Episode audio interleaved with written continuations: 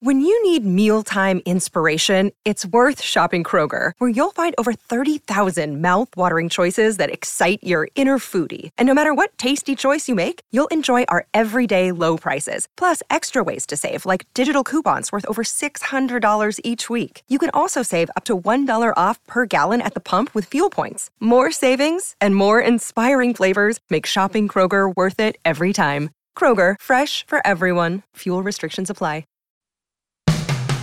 Today, on Something You Should Know, when you put on sunscreen, there are some spots you likely miss. I'll tell you where they are. Then, helping other people. It can provide you huge benefits. The scientific evidence supports that serving others can be the best medicine for yourself, both for your physical health, your mental health, your emotional health and well being, happiness and fulfillment, and even your professional success. Also, it can be hard being left handed in a right handed world, except maybe in school. And would you know what to do if someone had a heart attack or you got lost in the woods or got bit by a snake? One of the things you want to do is not get your heart rate accelerated, so try not to panic. But at the same time, you just got bit by a snake, so good luck not panicking. You know, so if you get bit by a snake, keep the limb lowered so it's not above your heart, and then get to medical help as soon as you can. All this today on something you should know. A shout out to Claritin for supporting this episode and providing us with samples. You see, for as long as I can remember, I have had to deal with seasonal allergies stuffy nose, watery eyes, the whole deal. And the worst for me is it messes up my sleep. I wake up because I can't breathe right. And during the day, well, you know, if I'm working and I'm all stuffed up, then my voice sounds weird, and this is how I make my living. Luckily, for those of us who live with the symptoms of allergies, we can live Claritin Clear with Claritin D. I use it, and if you struggle with allergies, you should too. Designed for serious allergy sufferers, Claritin D has two powerful ingredients in just one pill that relieve your allergy symptoms and decongest your nose so you can breathe better. I've been using Claritin D for years because, well, it just it takes care of the problem. Ready to live as if you don't have allergies? It's time to live Claritin Clear. Fast and powerful relief is just a quick trip away. Find Claritin D at the pharmacy counter. Ask for Claritin D at your local pharmacy counter. You don't even need a prescription. Go to Claritin.com right now for a discount so you can live Claritin Clear. Use as directed. Something you should know. Fascinating intel, the world's top experts, and practical advice you can use in your life. Today, Something You Should Know with Mike Carruthers. Hi, welcome to Something You Should Know. As the weather warms up and we're spending more and more time outdoors, it's important to remember to apply sunscreen. And there's a pretty good chance the last time you applied sunscreen, you probably missed a spot or two. Hard to reach spots and body parts we can't see are just as important to protect. So here are some places you may have missed behind the knee and crooks of the elbow. That skin is extra tender and needs protection. Your feet. 50% of volunteers in a study miss the tops of their feet. Skin cancers on the foot and ankle often go unnoticed. Your hands. Your palms and fingers probably get sunscreen because you use that to apply it to the rest of your body. Just don't forget the sensitive, exposed parts of the hand. The backs of your hands are exposed more than any other body part. Your ears, if you've got short hair or wear it back, that's the first spot to burn. And don't forget your scalp. Just because you have hair doesn't mean you're protected from the sun. If you're not wearing a hat, you need to apply sunscreen to your head. Melanoma on the scalp and neck results in much quicker death than melanoma that appears elsewhere on the body. And your back. Men in particular are at high risk of developing melanoma on their back, according to the American Cancer Society. The reason it's often missed is it, it's just hard to reach. You need someone else to do it, but if there is no one else to do it, you really should wear a shirt. And that is something you should know. If you were offered a drug, a wonder drug that could measurably and specifically improve your health, give you more energy and resilience, reduce or eliminate burnout, depression, and anxiety, and increase your chances of personal and professional success with no harmful side effects, would you take that drug? Probably.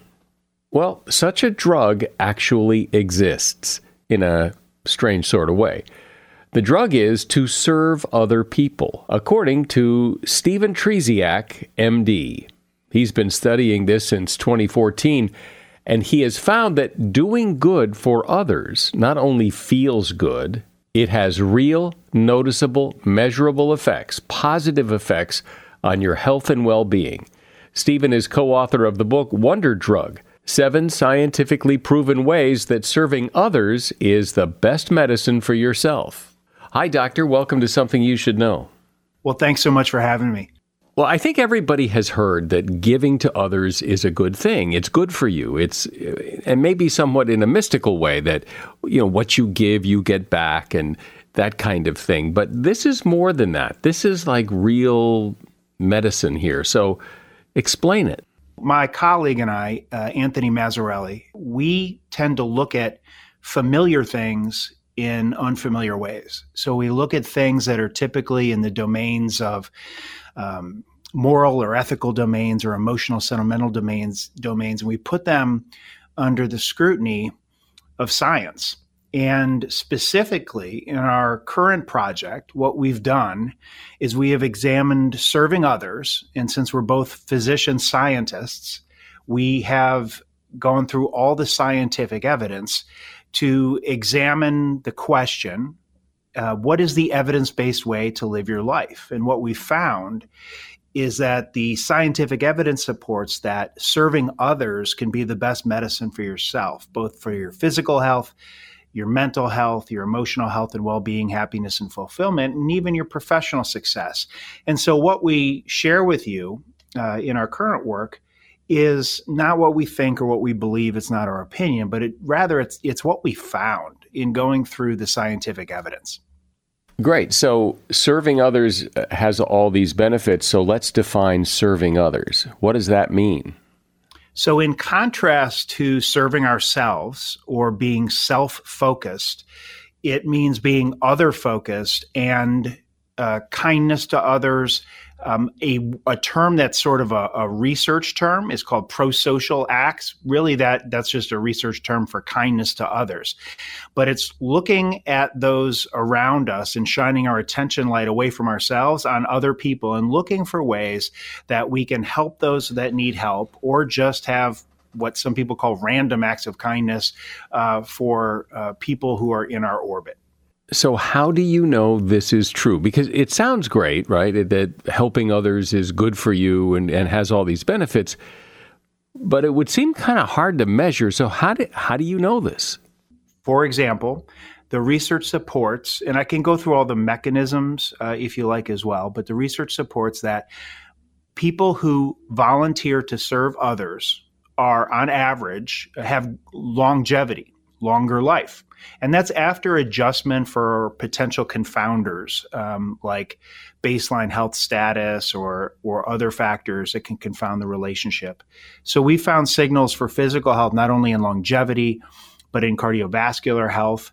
And research also supports that having purpose in life, which is generally focused on something bigger than yourself, is also strongly associated with better health, not just mental health and well being, but actually physical health, including preserving f- physical functioning and, and, good functional status uh, into later in life. Okay, and I've heard some of this before, and I think other people have that that those who help others get this benefit back. But what I really want to understand is how does it work? It sounds like magic. It sounds like what could possibly be the connection between my doing something nice for someone else and me having better vascular health. It, it seems like a stretch. I understand. So let's talk about mechanisms for a moment. So, what we're talking about is not something transactional like uh, pay it forward or anything like that. What we're talking about is something actually transformational. And so, specifically, there are five different mechanisms of action by which serving others can affect really the biology uh, of your own body. So, it number one, uh, research using functional MRI brain scans. So those are, are brain scans that can tell us what part of the brain is being activated at any given moment in time. When we are focused on compassion for others, serving others in some way, giving meaningful help to others, it actually activates a reward center of the brain associated with positive affect, feelings of affiliation, and also that's associated with mechanism number two, which is a upregulation or release of neurotransmitters, which we call the Fantastic Four. So you may have heard of them before serotonin, oxytocin, dopamine, and endorphins that are also um, amplified uh, when we serve others. And so putting those two things together, activation of the um, reward center of the brain plus the Fantastic Four, those explain part of the reasons why it feels good to help others. In addition, what serving others does is it fine tunes the nervous system, meaning it activates the parasympathetic nervous system. So that's the calming part of the nervous system, in contrast to the sympathetic nervous system, which is the fight or flight response. And so it quiets the nervous system. And then two others that specifically relate to physical health. One is that over time, being other focused, that's associated with downregulation of the genes that produce systemic inflammation. And when uh, produced in large quantities over time, systemic inflammation is associated with not only cardiovascular disease and cancer. Lastly, serving others can buffer your own stress response. Specifically, as it relates to longevity, the effects of stress and chronic stress on shortening your life is actually buffered by in such a way that volunteers that routinely serve others can it buffers their the stress effects on their mortality and it's associated with longevity. But let's talk about like like what and how much that as you say it's not transactional if you do a good deed, you know, good things happen, but we also hear of people who care for elder parents who get completely burned out and and sick because of all that responsibility, constant around the clock care. So obviously too much is not good, too little's obviously not good. So what's enough? There are um, multiple studies to support that there is a threshold effect of serving others at approximately 100 hours per year. And so, what that breaks down to is on average 16 minutes per day. Uh, or perhaps you want to chunk it together uh, and do two hours on a weekend uh, in service to other people or perhaps in some sort of a service project. But it's a 100 uh, hour threshold effect, and that's annually, so that you can think of it as two hours per week or just 16 minutes a day. So, Dr. Maz and I, we call it the daily 16. Uh, and if you think about 16 minutes per day and, and all the different activities that we do, we don't we don't really think that that's an insurmountable amount of time. We're talking about giving, not just because it's the right thing to do, but because it's really good for your health. My guest is Dr. Stephen Trzeciak. His book is called Wonder Drug Seven Scientifically Proven Ways That Serving Others is the Best Medicine for Yourself. If you have to hire someone, what's the best way? Referrals? Well, maybe that could work.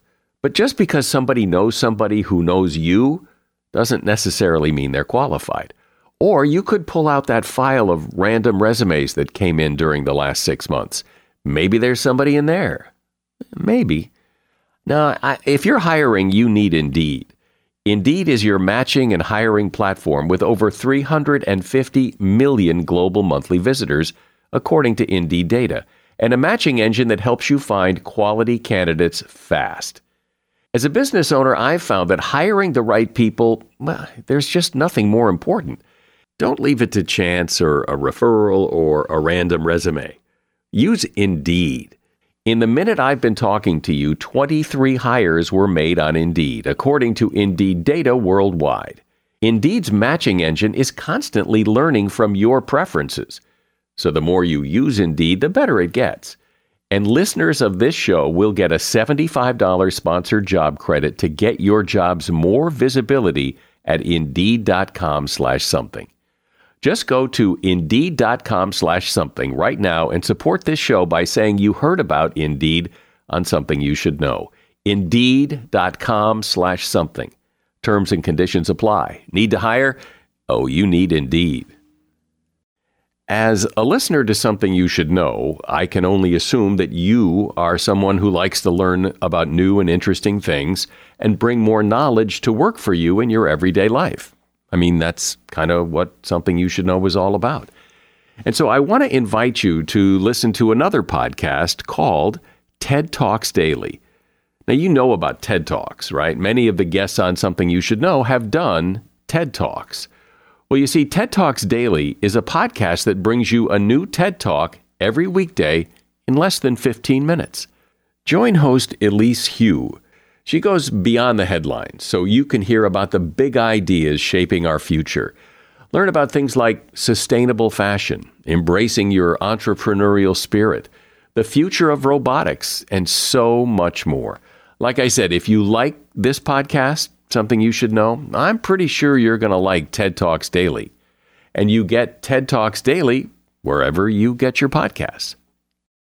So, Stephen, I'm wondering is giving in the eye of the giver. And what I mean by that is you go volunteer for an organization, and because you're the new guy, and you think you're going to go there and give and help people, but really you end up washing the floors and the toilets because you're the new guy that just came. And so it doesn't feel like giving. So if it doesn't feel like giving, does it count as giving? Or, you know, maybe you come in and do the clean the toilets and the floor and you you're just happy to help and it feels like giving. So maybe that's maybe it is giving. So who decides what it is to give?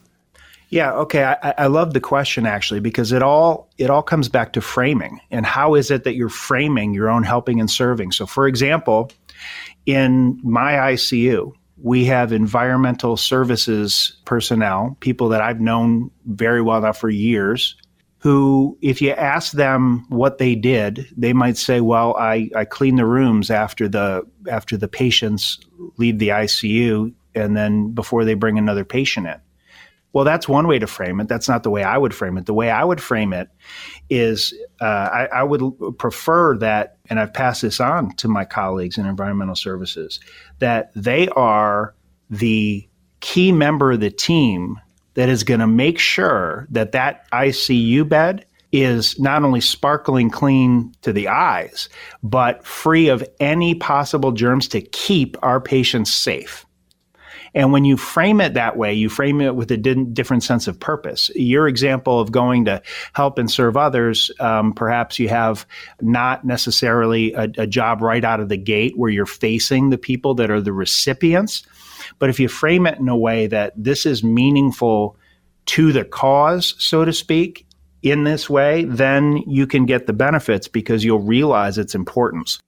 I suspect there are a lot of people who would like to help, who would like to volunteer to help the homeless or to help some you know organization or, or volunteer in a hospital or wherever, but they don't because they don't want to see it, and it's too painful to watch pain and suffering of other people.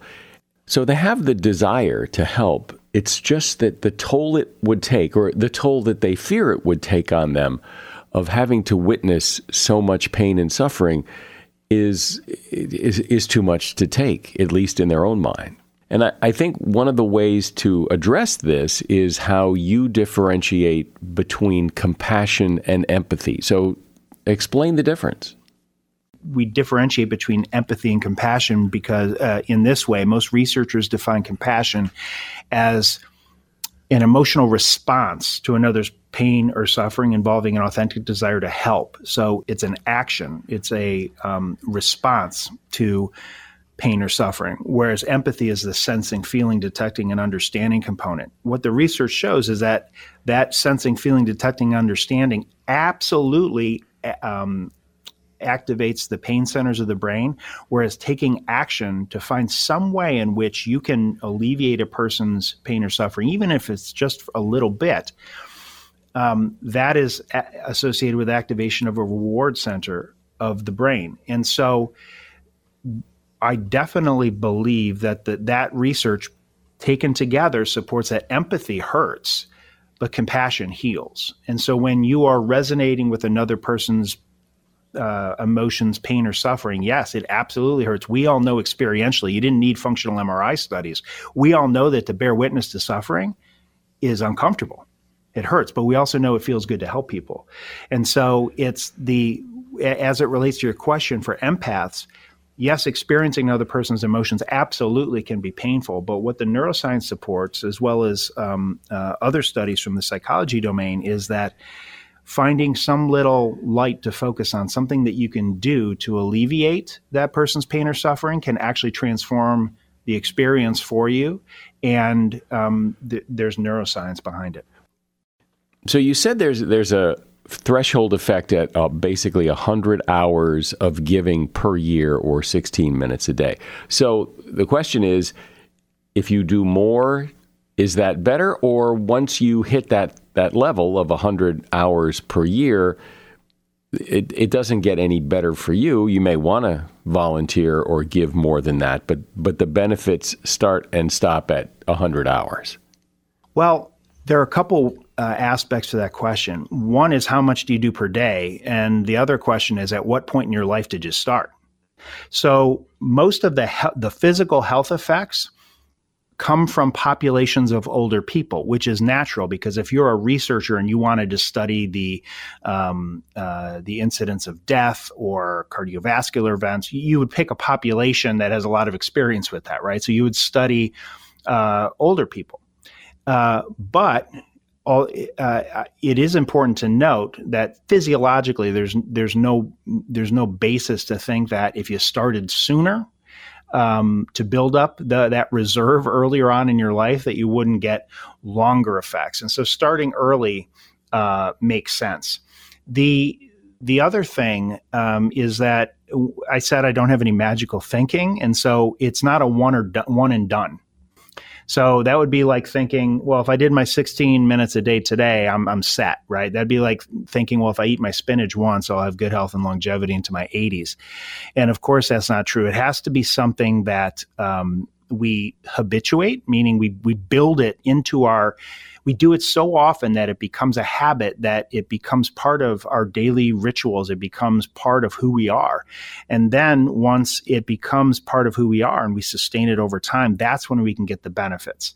You know there's definitely not a one and done effect and there is abundant research that serving others is good for your health, physical health, mental health, and all the other aspects I mentioned earlier.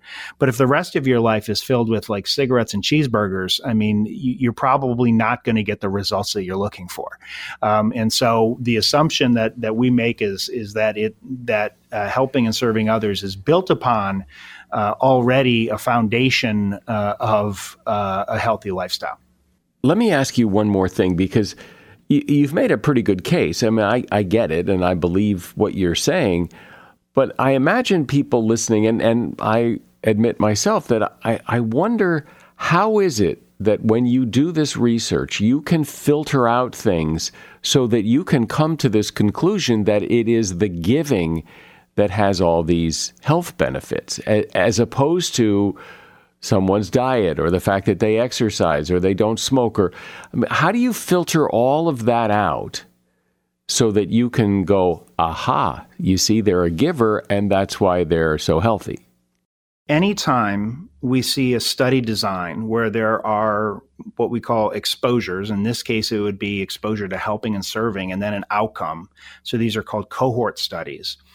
When you see results that maybe you think they're just too good to be true that you might question whether or not there's something fishy with the research. And so the research term for that would be residual confounding. What that means is when you do these types of studies, you can adjust the analysis for everything that you can measure. So you can adjust the analyses for age or somebody's underlying health status or their socioeconomic status. So you can adjust uh, the analyses for the things you can measure, but there might be unmeasured confounders that are altering the results in some way. Like, for example, are the people who are not helping and serving and volunteering, do they also eat too much junk food? and you didn't measure that? Or do they live next to a toxic waste dump and you didn't measure that?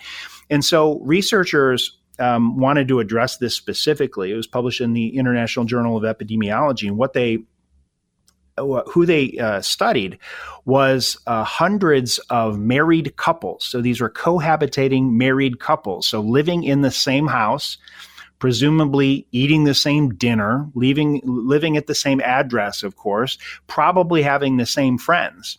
And so that helps to um, account for anything that might be hard to measure. So, what they found is that the helping and serving spouse. Uh, that was associated with a benefit in terms of risk for mortality, but the non helping serving spouse did not get those benefits. And so it it's not something in the water. Uh, it's not the drapes. Um, and what the research points to then is that there is something about helping and serving, perhaps through those five mechanisms that I mentioned to you earlier, that changes our biology, changes our, our not only our health, but our well being oh, if sustained over time. Well, I think what, what this discussion has done is it's really put a, a fine point on the phrase of, you know, giving is good. Well, we've all heard it's good to give. Well, in what way? How is it good to give? And you've explained that pretty well. Dr. Stephen Trzeciak has been my guest, and his book is called Wonder Drug Seven Scientifically Proven Ways That Serving Others is the Best Medicine for Yourself. And you'll find a link to his book at Amazon in the show notes. Thanks, Stephen. Thank you for being here. Thanks. Take care. As you go about your life day to day, things happen. Sometimes bad things happen. You injure yourself. Someone standing next to you has a heart attack or a seizure. You get caught in bad weather. You get bitten by a snake. You get lost in the woods. I mean, there are all kinds of things that can and do happen to people. And if you haven't thought through in advance how you would deal with these types of emergencies or disasters, you likely won't be as effective in dealing with them when they happen. Which is why John Torres is here. John is an emergency room doctor. He's also senior medical correspondent for NBC and author of Doctor Disaster's Guide to Surviving Everything. Hey, John, thanks for being here. Thanks. Thanks for having me here.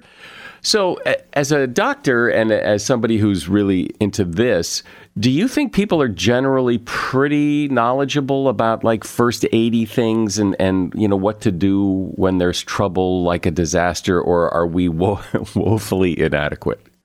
Actually, surprisingly, I think that most people have a basic understanding what to do, but they don't necessarily have an understanding of when to do it and how to do it at the time period. And the best example I can give you is it's very common in the emergency room, and we often talk about this that somebody will come in and they're bringing a loved one who's bleeding and they're not doing anything. The blood is just dripping, not to be gross, but it's just kind of falling on the floor. And we have nurses go over to them and say, you know, just use this gauze and apply direct pressure, which is one of the more basic things. And they're like, I knew that, but for some reason, in the midst of this, I didn't think about it.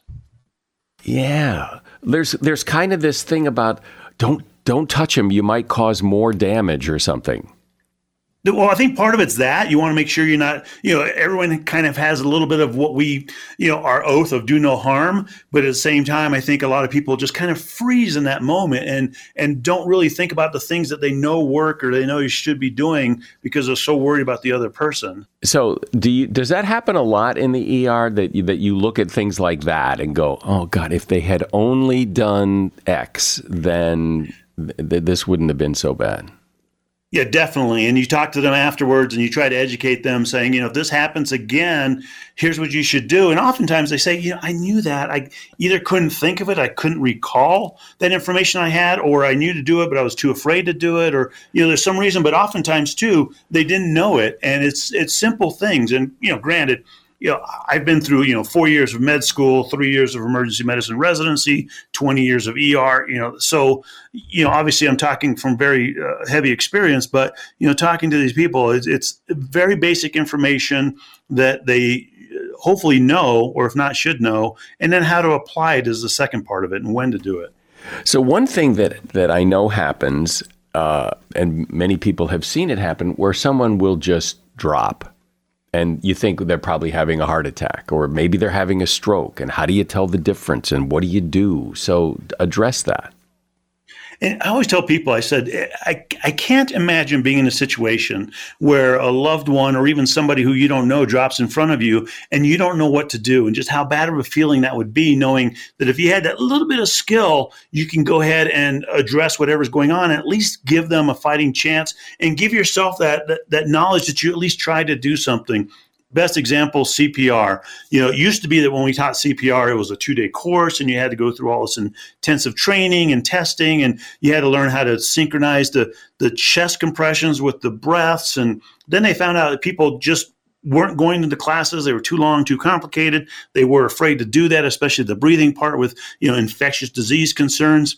And so then they came out and they did these studies and they found that just simple chest compressions, just pushing on the chest. And even somebody who hasn't gotten CPR training, and I'm not saying don't get it because CPR training is great, but even if you don't have CPR training, just pushing on the chest at 100 beats a minute. And then they realized, okay, maybe most people don't know what 100 beats a minute is. So let's do it. Let's do it to the tune of "Staying Alive," that Gees song, because that's 100 beats a minute. And so, you know, just simple things like that, and just getting more education out there, I think, is one of the keys to people being able to do something like that. But when somebody, you know, does that, falls over, and you, how do you determine? Maybe they just fainted. Maybe they're having a heart attack. Maybe there's a, a you know, a, a stroke. It could or, be a seizure. Yeah. I mean, there's there's a lot of things going on. The best thing to do by far is what they teach you. If you've ever taken a CPR course, the first thing they teach you is they usually have a, a mannequin they call Annie, and it's it, the best. The thing they teach you, and you feel kind of weird doing it, but it's the best thing to do. Is just shake the shoulder and go, "Are you okay?" And if they respond to you and they're like, "Oh yeah, I'm fine. I just tripped on the curb," that's different than if they don't respond to you at all. And if they don't respond to you at all, and then you know just look at them and say, "Okay, uh, do they look like they're breathing?" You know, most of us from TV know where you can kind of approximately go to to look for to try and find a heartbeat. And if you don't find a heartbeat, if they're not breathing, well, that's when you start CPR. And of course, the big important thing is have somebody, yourself or somebody else, call 911. You want that ambulance there as soon as possible. Let's talk about maybe something a little less dramatic as, you know, a heart attack. but but but this time of year particularly, bee stings. I mean, I hear people say, "Oh, I'm allergic to bees. If I get stung by a bee, uh, you know, I'll die or I'll, you know, I'll go into shock or, you know, uh, how common is that? What what is the danger? Just fill me in and as we say in medicine, it's not uncommon, but it's not necessarily common. So not everybody around you is going to have it, but there could be people around you that have that type of reaction to bee stings or to eating shrimp, or there's a variety of things. And if that happens, if you notice somebody having difficulties, especially if they're starting to say, you, know, you hear wheezing and I'm having problems breathing, one of the first things you should do is, you know, are you allergic to something that just, you know, either you ate or stung you? And do you have an EpiPen with you? Because if you have an EpiPen with you, let's get that and give you that injection. And EpiPens are great because they have directions on the side you can read. The biggest thing is people are afraid to do it because it's a big needle going into the thigh. And so they're afraid to do it. You can't because that is life saving. And then, of course, calling 911. That's I, I can't overemphasize how important it is to make sure you get EMS activated very quickly because for somebody like this, you know, time is of the essence. So let's talk about some of the go back to some of the summertime things that that happen to people. You know, insect bites. Um, you know, you get cut, you get scraped, you, something gets in your eye. I know those are lots of different things, but can you just kind of generally talk about those kind of things? Right. And, and summertime is one of those times that we happen to be outdoors. So when you're outdoors, you're going to end up encountering more of these things. Now, the way the summers are, heat is a huge thing too. And so you want to be very careful with heat and just uh, you just need to be ready for anything that could be happening in your area. And that doesn't mean carrying a backpack full of stuff because none of us can do that but it just means having the understanding of what to do in situations like that. And then when something does happen just take a deep breath and think about what you need to do. But you know if it's heat emergencies if it's very hot that there's that 10 to 4 time period where you want to be indoors, you want to take a look at other people, especially the elderly. Unfortunately, all the, always those sad events of children being left in cars accidentally. You want to make sure that you you have some mechanism set up that doesn't happen. And one of the best things I've heard is you know just basically put your cell phone underneath the car seat or next to the car seat because you're not going to forget your cell phone. And if you do, within you know 10 minutes of going inside the building, you're going to look for your cell phone and remember it's in the car. What about if you get bitten by a snake? One of the things you want to do is not get your heart rate accelerated, so try not to panic. But at the same time, you just got bit by a snake, so good luck not panicking. You know, so it's one of those things that you just have to think about these things as as they go on. And the main theme behind all of this is to just take a split second, take a deep breath, and then try to analyze what's going on and move from there.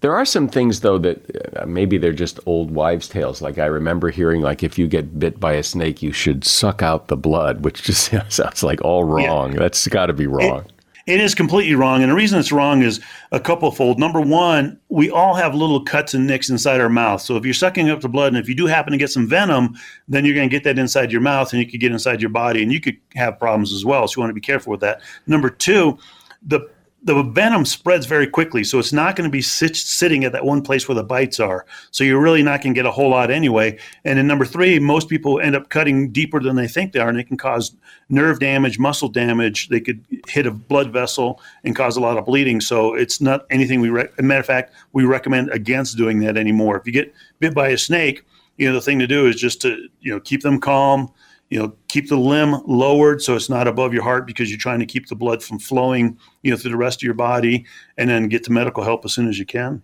But there's nothing to do f- specifically for a snake bite other than get professional help.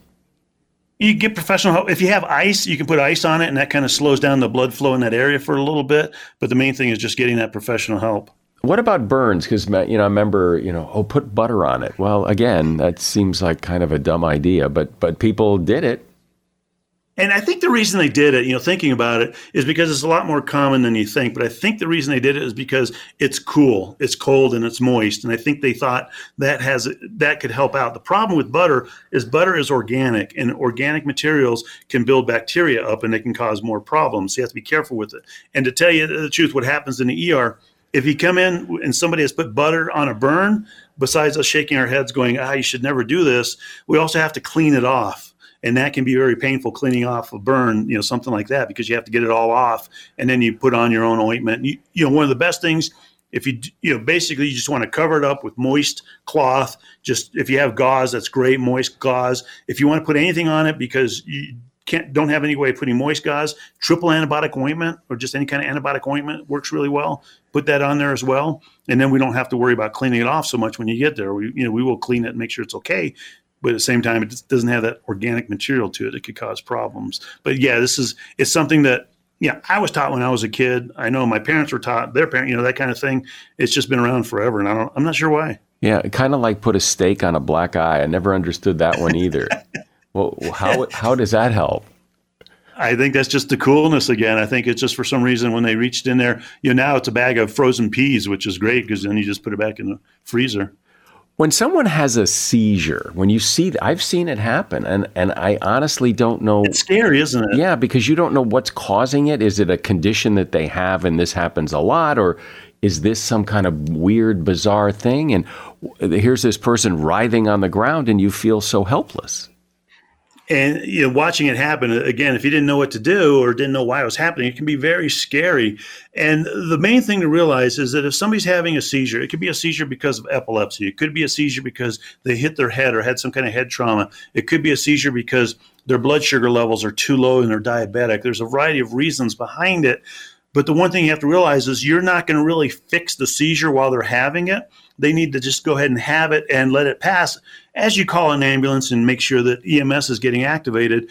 The main, the best thing you can do, and it, you, we had things we did years ago we don't do anymore. The best thing you can do right now is protect their head If they're standing up, help them get to the ground, protect their head, and then try to protect their limbs if you can, because if it's a grand mal seizure, they're going to be flailing around, their limbs are going to be moving all over the place, and they could get hurt. But your primary concern is the head, making sure they don't sustain any kind of head trauma.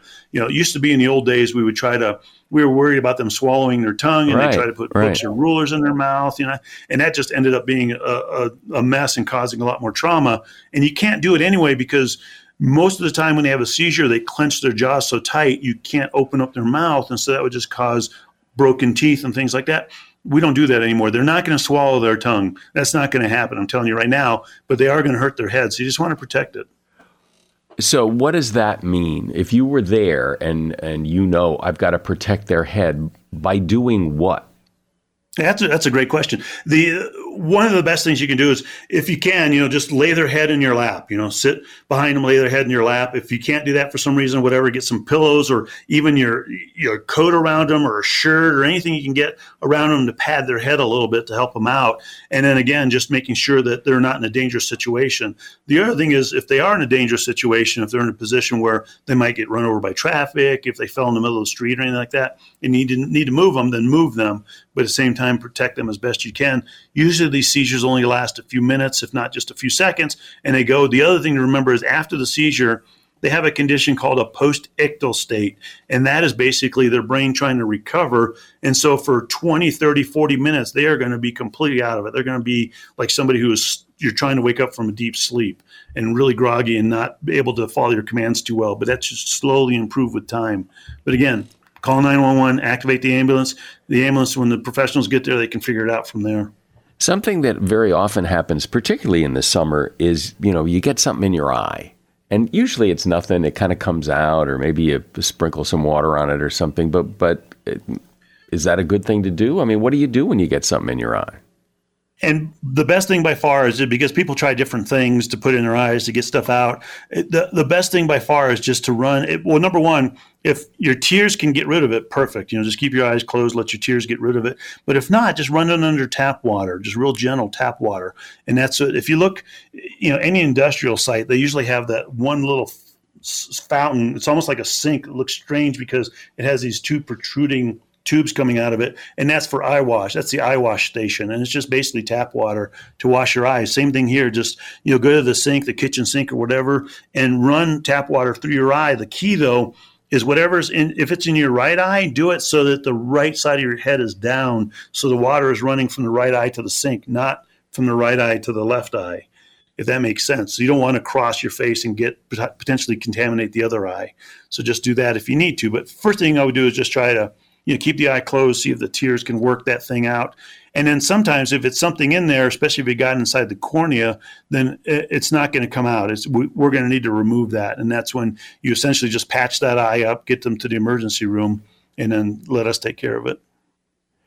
So you talk about what to do if you get lost in the woods, and uh, man, probably everybody's been lost in the woods, but usually you figure it out, or oh, there's the house, or you know, oh, I see the chimney, or whatever. But but but if you do get lost in the woods, I mean, how you're lost in the woods? What do you do?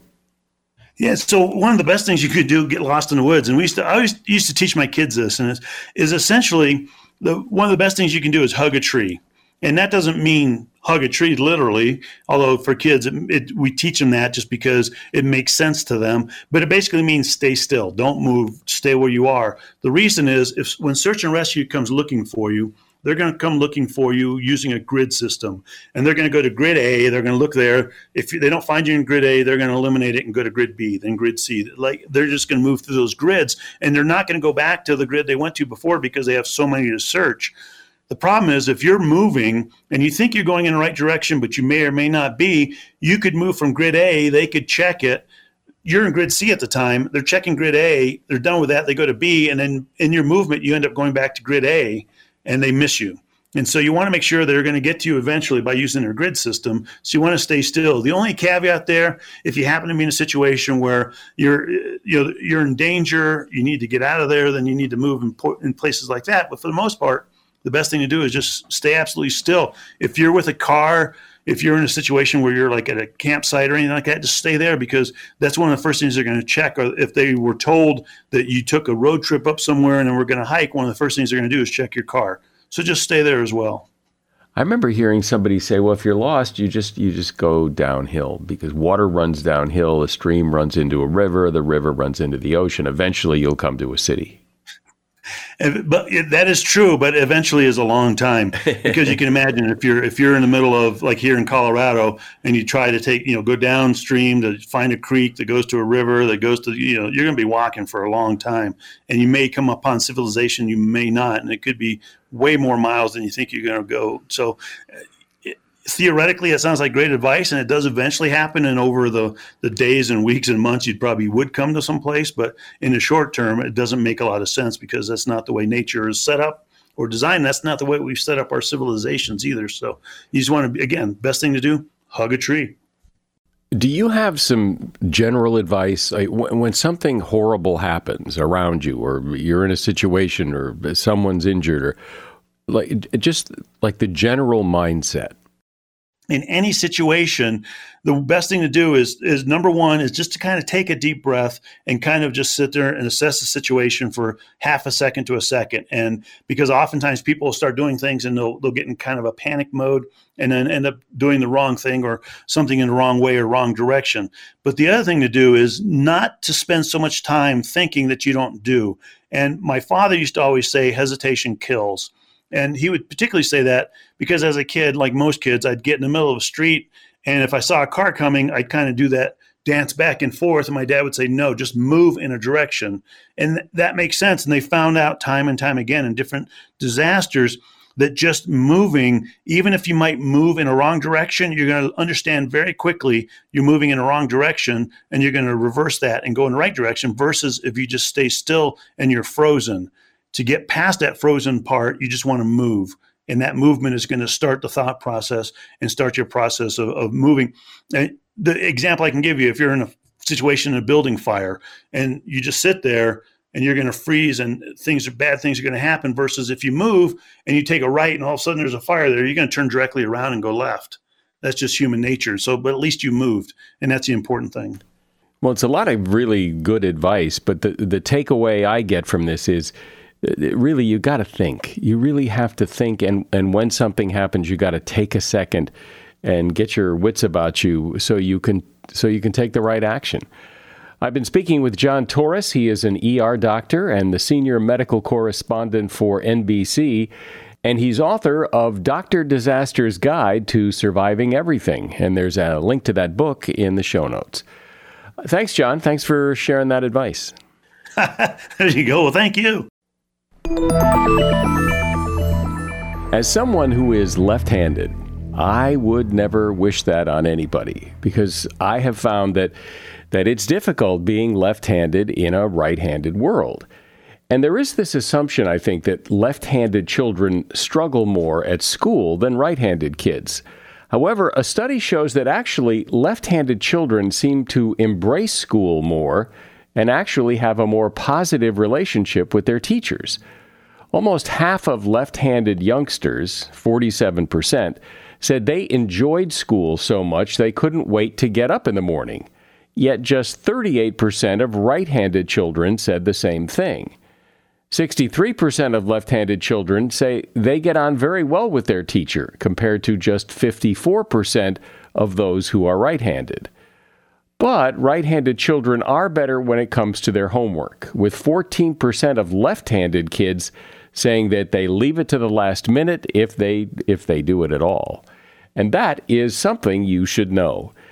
You know, when people evaluate whether or not to listen to a new podcast, one of the things they look at when they go to, say, Apple Podcasts is how many ratings and reviews it has. And we, well, we have a lot of ratings and reviews, but we can always use more. So if you have a moment, please go to Apple Podcasts or wherever you listen and leave us a rating and review and it would be really great if you made it a five star rating. I'm Mike Carruthers. Thanks for listening today to Something You Should Know. The BiggerPockets portfolio of podcasts are worthy of your investment. We're having a real conversation as real real estate investors. New episodes available every day. It's important to buy where it makes money and not necessarily where you want to travel to. BiggerPockets, On the Market, Rookie Real Estate, or Money Podcast. The purpose of flipping is to create more cash so then you can reinvest into other types of properties. The BiggerPockets Podcast on YouTube or wherever you listen.